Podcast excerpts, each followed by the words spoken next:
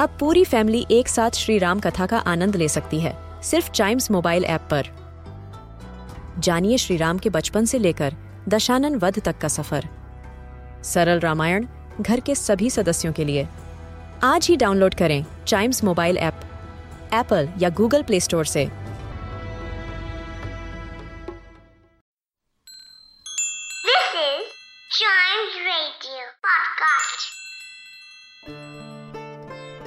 भगवान गणेश परम पूज्य भी है और बच्चों के सबसे प्रिय भी। आइए सुनते हैं सब विघ्नों को हरने वाले इस विनायक के बचपन की एक मज़ेदार कहानी।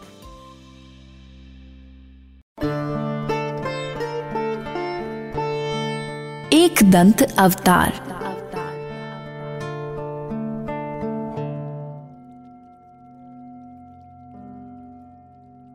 पौराणिक समय में मदासुर नाम का एक बहुत बलवान राक्षस हुआ। वो च्यवन ऋषि का पुत्र था। बड़ा होने पर मदासुर अपने पिता से आज्ञा लेकर गुरु शुक्राचार्य के पास गया और उनका शिष्य बनकर रहने लगा। वहाँ रहते हुए मदासुर ने अपने गुरु से सारे संसार का राजा बनने की इच्छा प्रकट की। गुरु शुक्राचार्य ने मदासुर की इच्छा जानने के बाद उसे देवी शक्ति के एक अक्षर मंत्र का पूरे मन से जाप करने की सलाह दी। मदासुर अपने गुरु से आज्ञा लेकर घने जंगलों में चला गया। और काफ़ी सालों तक कठोर तपस्या करता रहा। इतने सालों तक बिना हिले डुले मंत्र जाप करते रहने से उसके शरीर पर चीटियों और दीमकों ने अपना घर बना लिया। उसके चारों ओर पेड़ पौधे उग गए। ऐसी कठिन तपस्या देखकर देवी शक्ति प्रसन्न हुई और मदासुर के सामने प्रकट हुई। मदासुर ने सर झुकाकर देवी शक्ति को प्रणाम किया।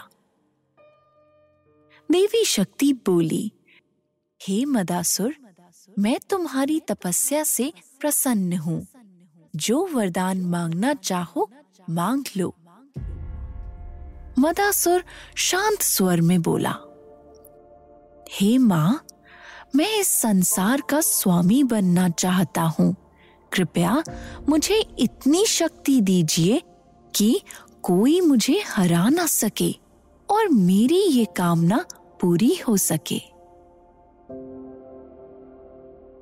देवी शक्ति बोली। ऐसा ही होगा, मदासुर।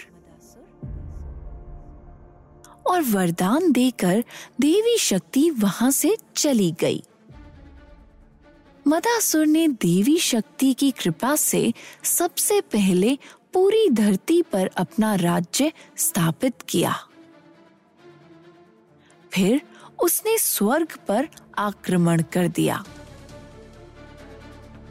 देवराज इंद्र और बाकी देवताओं से जीतकर वो स्वर्ग का भी राजा बन गया। कुछ समय बाद मदासुर ने प्रमदासुर की कन्या सालसा से विवाह किया, जिससे उसे तीन पुत्र हुए।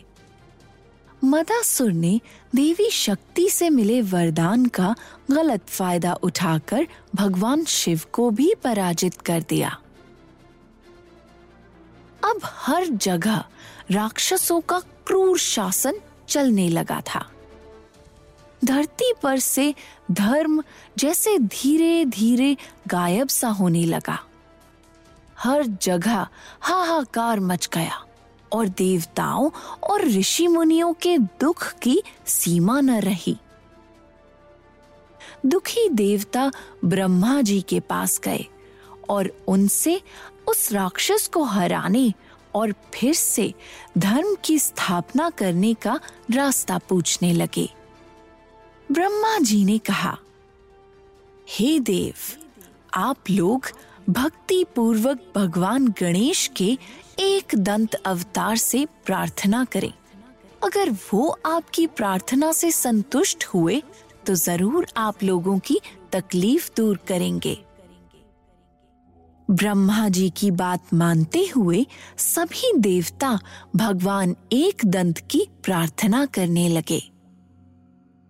बहुत सालों की घोर तपस्या के बाद भगवान एक दंत प्रसन्न हुए और अपने वाहन मूषक पर सवार होकर उनके सामने आए और उनसे वर मांगने के लिए कहा। देवताओं ने कहा हे भगवान, मदासुर के शासन में देवता और ऋषि त्राही त्राही कर रहे हैं। कृपा करके आप हमें इस कष्ट से मुक्ति दिलाकर अपनी भक्ति प्रदान करें। भगवान एक दंत ने देवताओं को मदासुर के आतंक से मुक्ति दिलाने का भरोसा दिलाया और अंतर्धान हो गए। जब मदासुर को पता चला कि भगवान एक दंत ने देवताओं को वरदान दिया है तो वो क्रोधित हो उठा और उसने अपनी विशाल सेना को भगवान एक दंत से युद्ध करने के लिए भेजा। भगवान एक दंत रास्ते में ही अपने मूषक पर सवार होकर उसकी सेना के सामने प्रकट हो गए। दुष्ट राक्षसों को उनका ये रूप बहुत ही भयानक लगा। भगवान एक दंत ने राक्षसों की सेना के नज़दीक जाकर कहा, असुरों, अपने राजा मदासुर से जाकर कह दो कि अगर वो अपने प्राण बचाना चाहता है तो देवताओं से दुश्मनी छोड़ दे और उनका राज्य उन्हें वापस लौटा दे। अगर वो ऐसा नहीं करता है तो मैं उसका अंत कर दूँगा। मदासुर बहुत ही घमंडी राक्षस था। उस पर भगवान एक दंत की चेतावनी का कोई फ़र्क नहीं पड़ा। वो स्वयं युद्ध के लिए तैयार हो गया और भगवान एक दंत से युद्ध करने युद्ध भूमि में आ गया। जैसे ही युद्ध के लिए उसने अपने धनुष पर बाण चढ़ाना चाहा, तो भगवान एक दंत का फरसा उसे आ लगा और वो बेहोश होकर गिर गया। बेहोशी टूटने पर मदासुर समझ गया कि भगवान एक दंत परमात्मा है। उसने हाथ जोड़कर कहा हे भगवान आप मुझे माफ़ कर अपनी भक्ति प्रदान करें। मदासुर को अपनी गलती का एहसास होते देख एक दंत प्रसन्न हो गए और उन्होंने मदासुर से कहा, मैं तुम्हें जीवन दान देता हूँ मदासुर लेकिन एक शर्त पर। वो क्या भगवान? मदासुर ने कहा, भगवान एक दंत बोले, जहाँ मेरी पूजा आराधना हो, वहाँ तुम कभी नहीं आओगे। जैसे प्रभु की आज्ञा। और ऐसा बोलकर मदासुर पाताल में चला गया।